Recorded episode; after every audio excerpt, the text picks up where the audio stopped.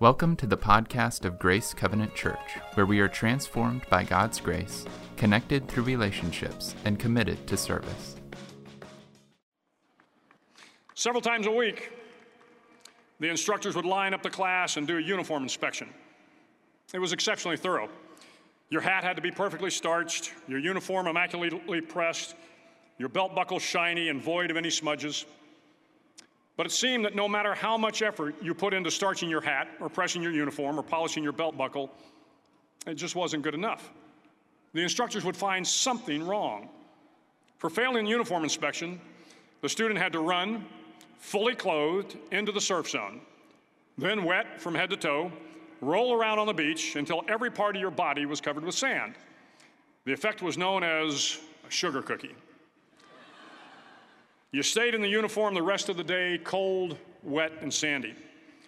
There were many a student who just couldn't accept the fact that all their efforts were in vain, that no matter how hard they tried to get the uniform right, it went unappreciated. Those students didn't make it through training. Those students didn't understand the purpose of the drill. You were never going to succeed. You were never going to have a perfect uniform. The instructors weren't going to allow it. Sometimes, no matter how well you prepare, or how well you perform, you still end up as a sugar cookie. It's just the way life is sometimes. If you want to change the world, get over being a sugar cookie and keep moving forward. There you go. the Admiral was explaining um, his uh, SEAL, team, SEAL team training when he was um, just a cadet, 35, I think, 35, 36 years prior to that address this last uh, month you are going to be a sugar cookie, and you will never know why. That does not make a good Hallmark card. it doesn't. So that's not a happy thought. Uh, I would tell you, though, that that principle does make its way into the books of wisdom in our Bibles. The, the middle of your Bible is filled with books of poetry. They're also known as books of wisdom, and we're looking at one um, for the summer called Ecclesiastes, and we're going to look at chapters 3 through 5 today. Now, if you remember from last week, the writer, the author of Ecclesiastes is Solomon, who was quite probably the wisest, wealthiest, and most powerful individual in the ancient Near East at that time.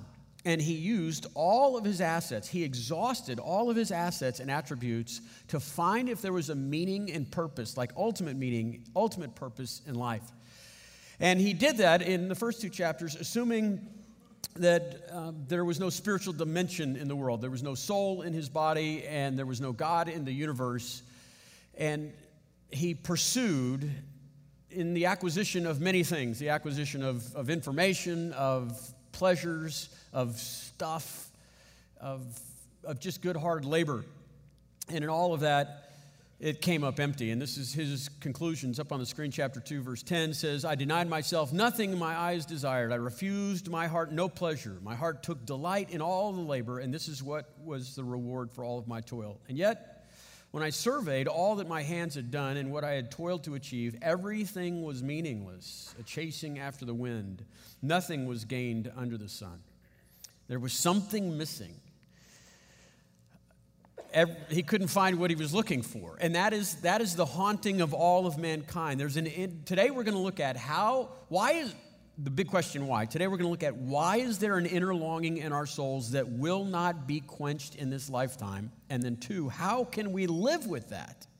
Why is there an inner longing that won't be fulfilled? And then how do we live with that loss? It is as though the universe has played a joke on us, saying that we have to come to some kind of costume party, and mankind dresses up as a clown, and the rest of the universe says, "Huh, you look goofy." And now we all stand around looking very self conscious, wondering, what are we doing here? We seem to be out of place. In summary, let me say that last week we looked at the first two chapters of of life without God, and that is pointless or in despair. And this one, is, this, these chapters that are coming, is going to be focusing on life with God, but it is exceptionally confusing. If you think that you get um, the God card in your life and now believe that everything's going to work out, or you'll understand how everything works out, then you need to just live longer or think deeper, or maybe just read this book called Ecclesiastes we're going to look at the perplexities of life and how they don't add up. Now, today we're going to cover a lot of ground. I just want to apologize ahead of time. I'm going to be going fast. So hang in there. If you kind of just start fading off, just shake your head, you know, slap yourself out of it or elbow the person next to you, and we'll keep moving on. Thank you. And um, Solomon is going to be boldly arguing um, that every action in the universe and in your particular life has a meaning and purpose towards this beautiful plan that he's, that he's making come into uh, in existence. But we cannot embrace that plan and that leaves us uh, at least exasperated. He's going to say that there's this spectacular, fabulous picture that God is painting, and we can't see it clearly. And we never will in this lifetime, and we may never see it in the next lifetime in its totality. We are still finite beings. And how do we live this life with that truth? Let's start with this idea that God has a beautiful plan. God has a beautiful plan. We're in chapter 3 of Ecclesiastes, and the first verse summarizes that God has a beautiful plan, and then 1 through 10 is going to go through details that you might be familiar with. Um, uh, ex- extremes, one and the other is 28 times. He's going to use the word time because there'll be 14 couplets of opposites about how God is in charge of this beautiful, magnificent, spectacular plan, every detail of it. Okay, let's, let's see that. It'll start in verse 1. That'll be up on the screen. I'll summarize the rest. You might be familiar with it. But he says, There is a time for everything, a season for every activity under the heavens. A time to be born and a time to die, verse 2. A time to kill, a time to heal.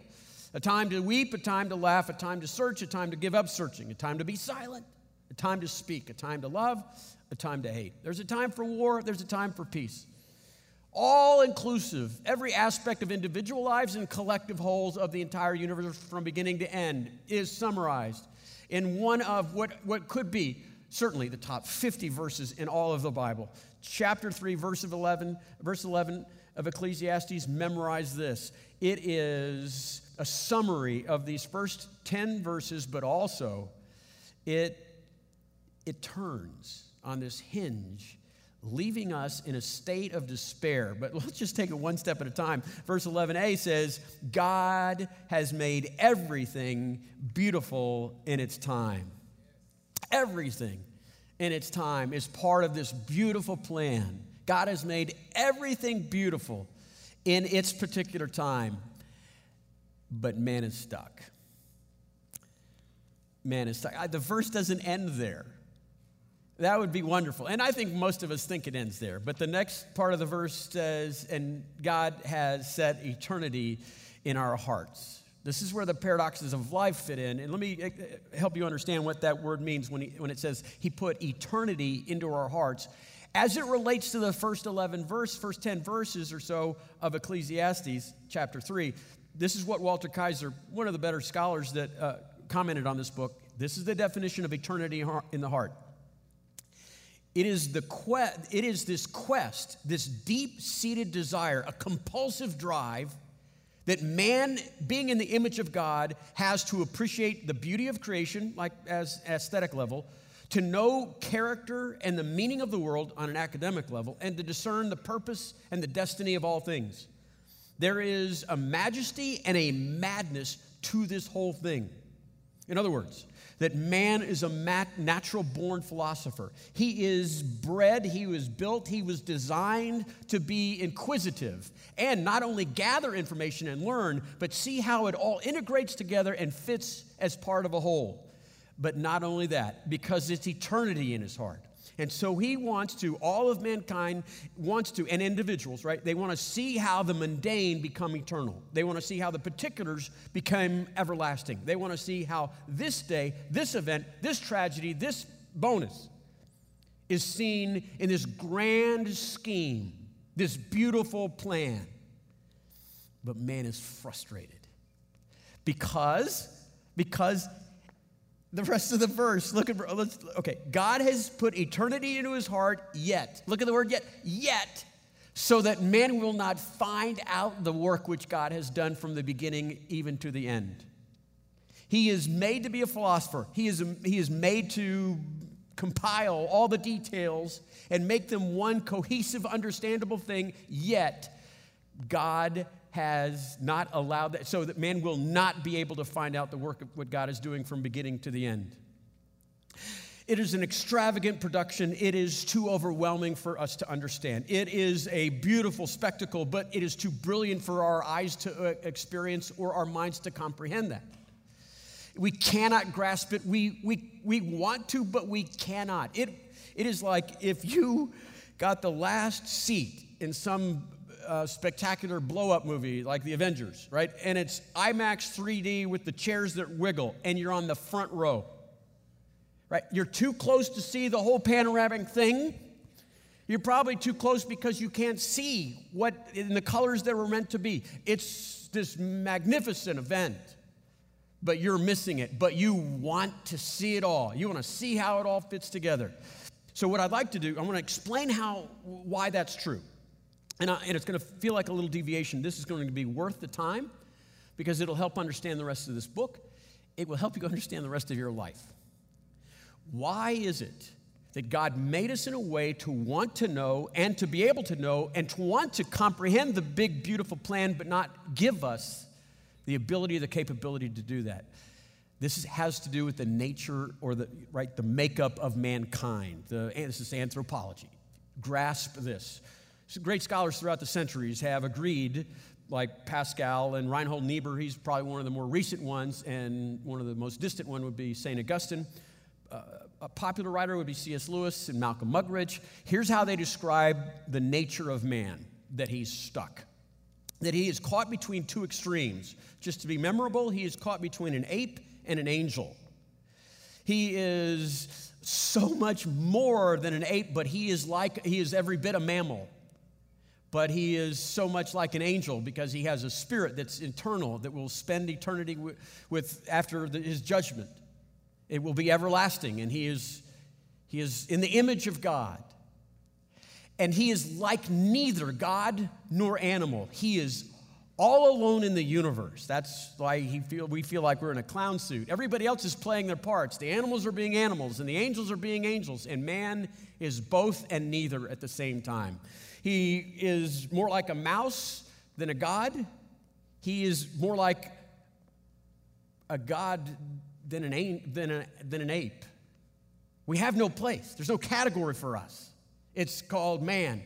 When Reinhold Niebuhr was describing it in his Nature of Man, in his textbooks, he says he used this analogy that it is like a giant mast on a ship, right? That's the giant pole that comes up through the middle. And he says, at the deck is where the animals roll, run, and, and they run free and crazy. It's the law of the jungle. And at the top, there's a crow's nest, and that is where God and God alone sits, or the angels. Let's say the angels. It's the spiritual world, and it's another dimension. And man is in the middle, and there's nothing to hold on to. And he is strapped to this position that God designed him to be, and he just holds on to that because it is, it is the destruction of man to go up or down. Many a man will slide down because he gets exhausted and he says, I'll just be like the beast and whatever comes natural to me, whatever is pleasurable to me. The first two chapters, right, of Ecclesiastes. I will just accumulate information. I will accumulate uh, stuff. I will accumulate pleasures and drink myself into the ground. And, and remember that whole list of things? I'll just collect things. I'll build things. I'll work hard but it leaves me wanting more because there's more to me. The other temptation, of course, is to climb up the mast because I'm growing weary of just holding on to the midpoint and find myself to be like a God, where I am constantly in control and I'm accumulating information and I'm writing my own rules. I'm the parent that is helicoptering around my children. I'm a business owner that makes sure everybody salutes at the right time. Our temptations, mind you, listen, our temptations are to slide down or to climb up. Fight or flight is not an animal thing, it is a human thing. We are going to fight and go to the top and conquer, or we'll just slide down and play our part as a sloth, a sluggard, or a hedonist. Malcolm Muggeridge writes it this way if there's no God, if, if God is dead in your life or in the culture, in a country, somebody's going to have to take its place. It will be megalomania, right? Or erotomania. A drive to power or a drive to pleasure? A clenched fist or a phallus? Hitler or Hugh Hefner? You see how that works? We are tempted by going to the crow's nest or the deck because both of those are easier to stay put on and they both lead to our destruction. Today, we're talking about the times when we want to climb to the top and know God's plan. God placed eternity into our hearts, and yet we cannot fathom what God is doing from the beginning to the end. Haddon Robinson said, It's like we have a compulsive addiction to crossword puzzles with a very limited vocabulary. And yet we're going to fill in every box. So, how do you live in this place of stuck? How do you live? Well, chapter the next two verses, chapter 3 verses 12 and 13 explain how that happens. But those two verses are expanded and elaborated on because he repeats it throughout the book. In chapter 5, we'll look at that in just a minute. But before we do, um, we, I want you to understand a word so that you'll know the context of it as we read. It's, the, the word is lot, L O T, and it, the word is described or defined by uh, a boundary of land. Uh, if you own some real estate, like your lot, is where your house is placed on a lot, and those boundaries are legally yours. In the Older Testament, when God gave uh, Israel Canaan, he said, This is your lot, it is your parcel of land. Okay? So it's your place in the world, in creation. So that's what he's going to be referring to. He's going to use this word twice. It'd be better if we understood it when before we read it. So chapter 5 verse 18 and 19 is going to help us how to live with stuck. This is what I observed to be good. That is to uh, um, I'm so sorry, excuse me. If you're at a certain age, there comes a day when your vision changes, and it happens that fast. It happens in the morning. It happened this morning. So t- next week, I'll have a larger font. Until then, that's what's happening up here. So, okay, verse 18 as though I as though reading weren't hard enough for me already, right? So verse 18 says, "This is what I have observed to be good. That is appropriate for a person to eat, drink and to find satisfaction in their toilsome labor under the sun during the few days that they live that God has given them. The toilsome labor, the toil that you live in life, that's the day in and day out, but anthrop- speaking of anthropology, that is you staying on the mast where you belong. That is not climbing up and being like a god or sliding down and being like an ape. Because look what it says after that. For this is their lot. Their toilsome labor under the sun is to stay their place, to stay on the mast, to not move outside of their area. That is their lot. That's what I have found to be good. We can eat and we can drink and we can find satisfaction in this toilsome place of ambiguity. Verse 19, moreover, when God gives someone wealth and possessions, and the ability to enjoy them, to accept their lot and be happy with their toil, that's a gift from God. That's a gift from God. God will, if so, you want to live in the world of stuck, stuck being you can't climb up and try to control everything, try to manipulate, connive, and rule, make your own right and wrong list, or slide down and say, Who cares? I'm going to just get whatever I want out of life. Do you want to learn how to live in between? He says this while you're living with toil, while you're holding on to that masthead, where you can't put your feet anywhere to rest, while you're struggling with your daily, would you acknowledge the joy that God is giving you? And even that is from God. Instead of holding on and whimpering and complaining about what you could be if you rose or what you'd like to be if you just let go, could you just lift your head and enjoy the view? You're, a sugar cookie. And I have to tell you why. Enjoy the sugar. There's no complaining in sugar cookies.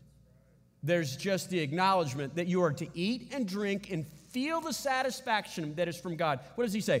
If you have great wealth and possessions, that's from God. But your ability to enjoy it, that's from God too. Know your place, know your lot. Don't go down and surrender. Don't go up and conquer. Let me try to explain this because we'll move on. We'll see all these applications to this. We'll see six ways that we can apply this in the passage itself, but this might help. Uh, my daughter, uh, her senior year in high school, was the lacrosse uh, captain, and they were having a really wonderful year that year.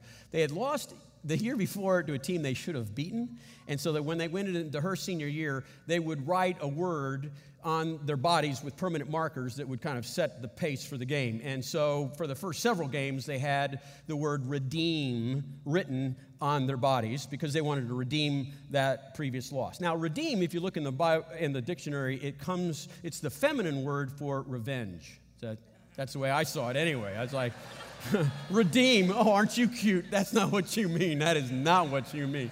Said, no, Dad, we are going to redeem that loss. Yeah. Okay. You call it what you want.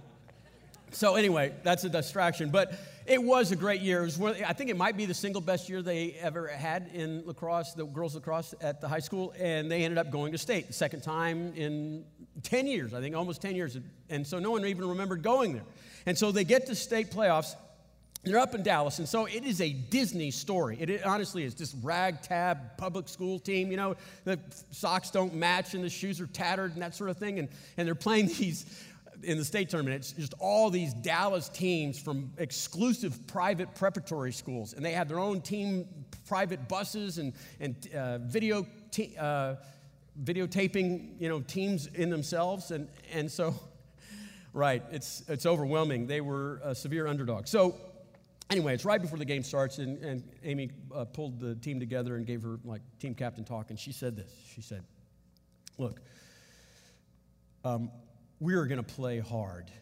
We are going to play hard. This might be our last game, and we're going to have fun.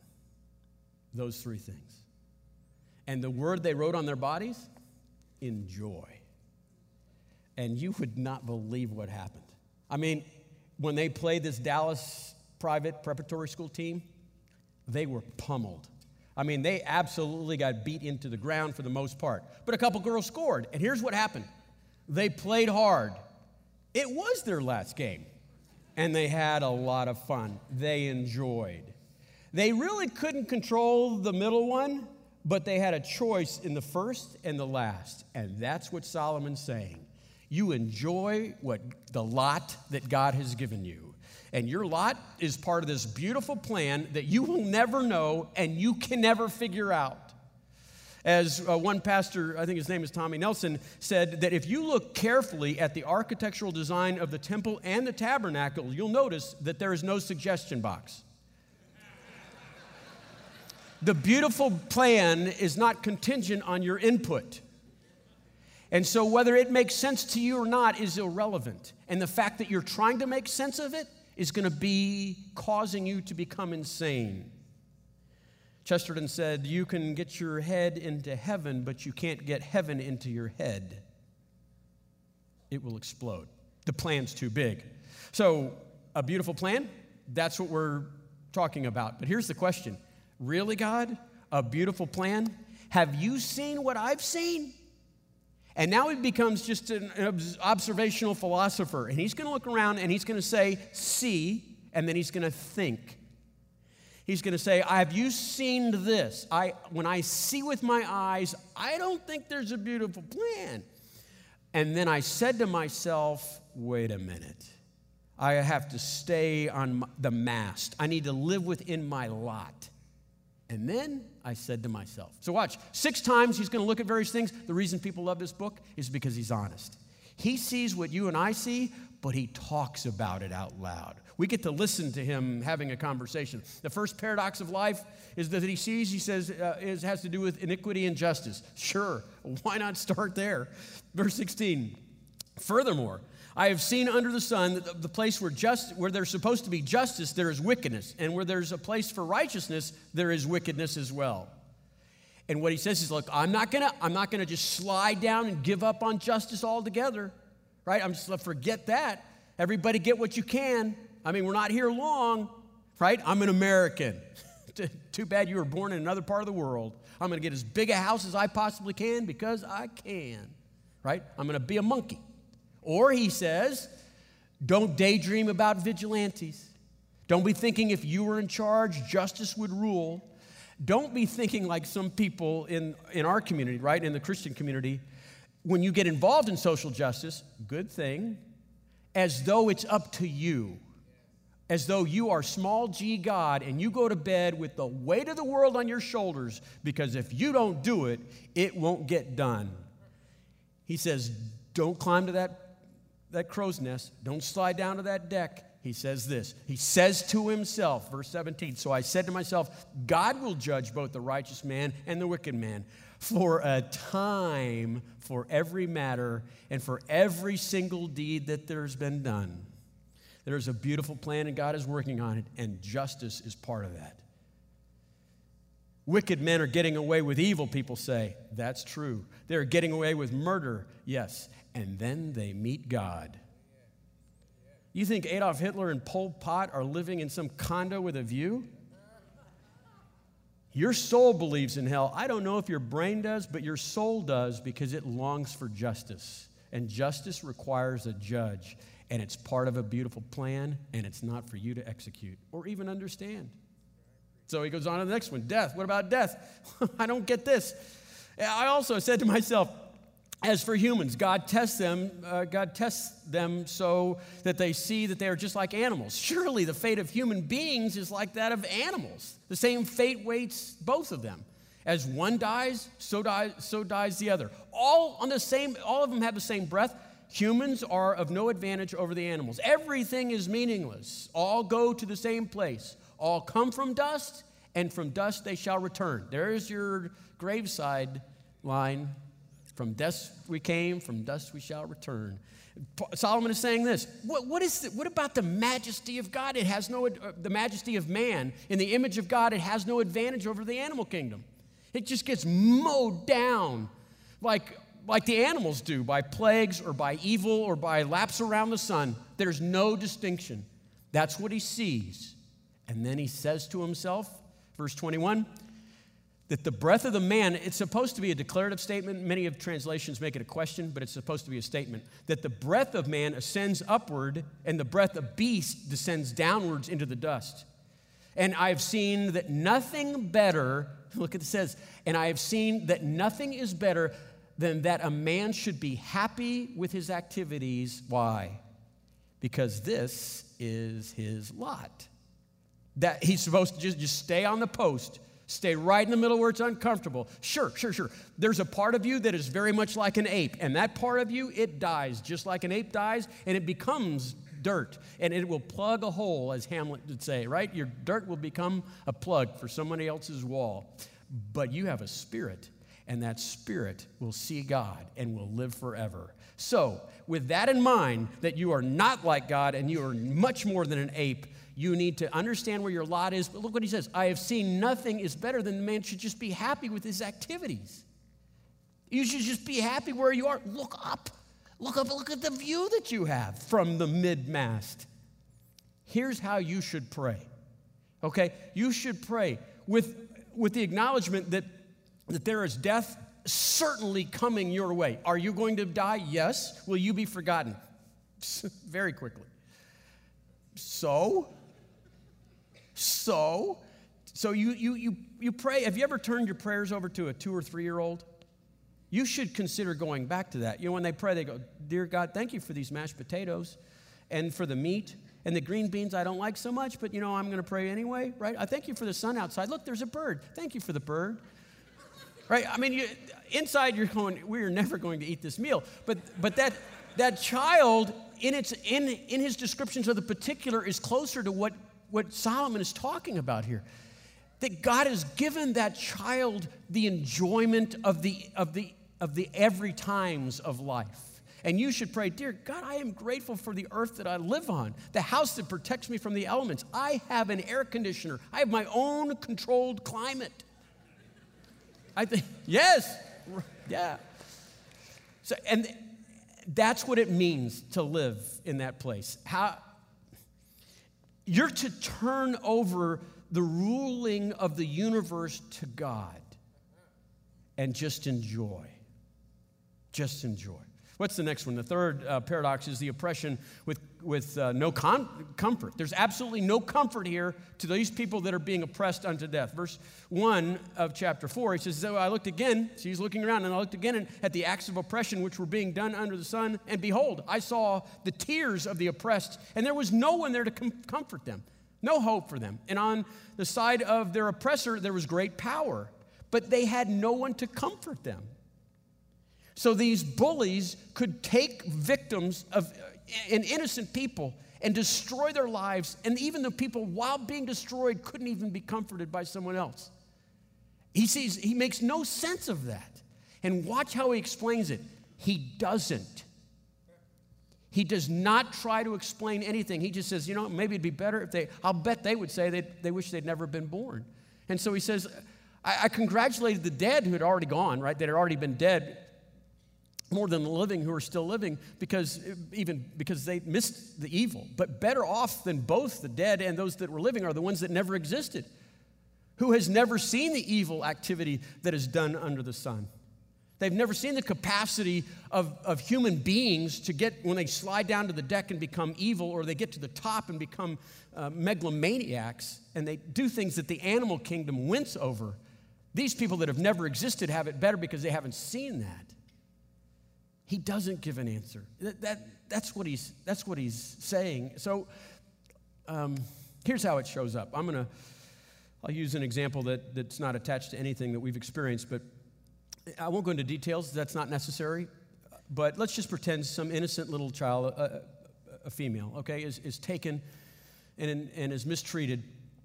And, and there was no one there to comfort her in all of this, uh, unto her death taken, mistreated unto her death. And then we have this funeral, and there's this little casket out front. And then you bring, you know, um, drunk Uncle Billy in, and the whole thing, he's been watching it in the news, and it, the whole, it unravels him, and he ends up surrendering his life to God, follows Jesus Christ, turns his life around. And then, and then somebody says this this happens. Somebody says this. Well, maybe that's why this poor little innocent girl had to go through that suffering because of drunk Uncle Billy, and now he's turned around. That's stupid. That's, that's you trying to make sense out of nonsense, or whoever's saying this line. Look, it, here's, here's the appropriate response. You are a carbon based biped that has a difficult time spelling sincerely. And you're going to try to make sense out of this. If God wants Uncle Billy to follow him, he could use a greasy haired televangelist on a cable station. These two dots are not connected. This is evil. We have no reason for this. It is part of a beautiful story that I cannot know. I'm too close to the screen. My brain is not prepared to handle the glory of this spectacular vision that God is painting. So, I'll call it what it is it's evil. That's what, that's what Solomon's saying here. Back away, know your lot, stay on the pole, don't ascend and make things up. If it fits in your picture, I don't want to know about it. It's too pale.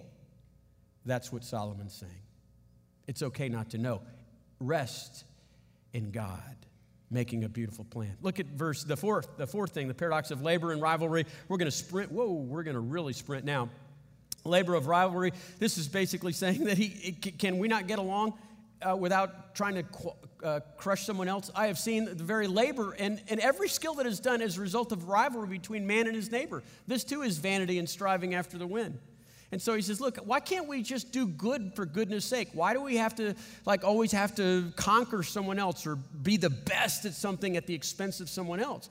And, he's, and he says this don't just fold your hands, don't slide down that mast and fold your hands say, I'm not even going to try. I hate competition, so I won't compete. Look what it says. It says, he folds his hands and consumes his own flesh. I'll just be a slugger. And then he says, well, look, don't be an 80 hour a week guy either. One hand full of rest is better than two fists full of labor striving after the wind. Just live again. Know your place. Know your place. Loneliness, the fifth thing, chapter 4, verse 8. This is the, this, by the way, this has the most language dedicated to it, and because of that, I want us to make a commitment to this part. Okay? Because look what it says in verse 8. He says, There was a certain man without a dependent, having neither a brother nor a son, or a son nor a brother, and yet there was no end to all of his labor. Indeed, his eyes were not satisfied with the riches, and he never asked this question And for whom am I laboring and depriving myself of pleasure? This too is vanity and a grievous task. He's looking at the Ebenezer Scrooges in life. He's looking at the people who are spending the night at their work and they're not even looking around saying, Why am I doing this? He's looking at all the lonely people, the Beatles. I look at all the lonely people. It's a depressing song. So here's what he answers. He says this. Now listen to this because it's so important. Our place in the, in the universe is lonely, but we are not to be alone. We have a lot, and it's to be occupied with friends. We are to be on a mast hugging other people, other humans that are trapped in between. Look what he says of all the advantages, 9 through 12. He says, Two are better than one because they have a good return on their labor. For either, if either one of them falls, one can lift them up as the companion. Woe to the one who falls down and there's not another person to lift them up. Furthermore, there's more. If, if two lie down together, they can keep each other warm. But what about the guy who, who's alone? He, can, he can't get warm alone. And listen, if one can overpower him who is alone, two can resist that same person. A cord of three is even better, strands is not quickly torn apart. Friends, friends, most of this church is built around this set of verses. That we're looking for people that are transformed by God's grace and can enjoy their place, you know, on the post. And they're connected through relationship. These, these are our vision statements. We're connected through relationships for the goodness sake, not just hanging around so that we can serve the King while He's running His universe that's beautiful in its time. Please do whatever you have to do. End certain things so you can join certain things, so you could have deep friendships that can mean things that take you to places you can't go. Uh, make it, have it be a person that understands these things, these things about what God's up to. If they're, if they're grumpy and, and again, they're, they're sugar cookies, but they're complaining, you find somebody that understands their place. They're not frustrated and curmudgeons. Okay? Uh, the sixth thing is popularity. And this, this one is, is briefly, is just about how fickle popularity is. And so he just kind of he talks about a king who's old and he's famous, but boy, there's two guys nipping at his heels. One is like a prisoner, and one of them is a poor kid. Up verse 13 and 14 say, A poor yet wise lad is better than an old and foolish king who no longer knows how to receive instruction. For he has come out of prison to become king, even though he was born poor in this kingdom. Here's what that means. In a phrase, have you uh, ever heard the phrase, the king is dead, long live the king?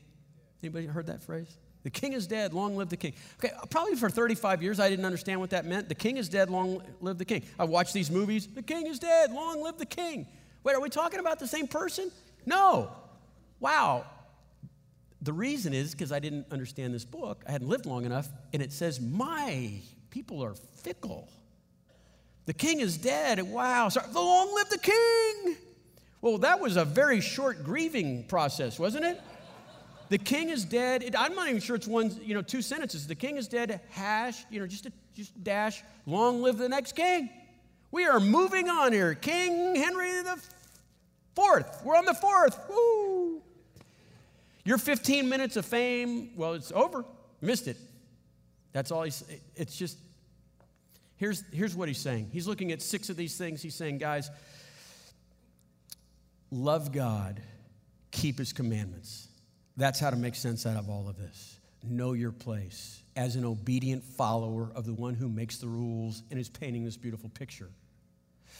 Don't make it too difficult. Just do what the king says. There's no whining as being a sugar cookie. If you, if you spend too much time contemplating that, you'll miss the moment. Do you know how you survive being a sugar cookie? you realize that there are only, out of 4 billion people on the planet, there's only a handful that get to be on that beach covered in sand, and you're one of them. You get to understand your place in the world is to be hazed by a drill instructor that's trying to make you what you want to become. It's, it's not fixating on all the bigger picture, it's understanding that you could be a Navy SEAL. In our world, it is I get to be part of this beautiful, panoramic, splendid, extravagant picture that God is making. I will play my part inside my lot on my post, and I will enjoy it. And that joy, that joy itself will be a gift from God. That's true. That's why it's in the Bible.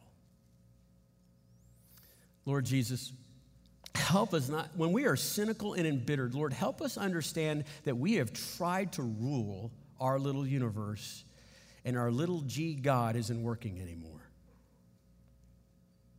Lord, let us not be gluttons where we just give up and just surrender trying anymore and we're just going to get whatever we can get.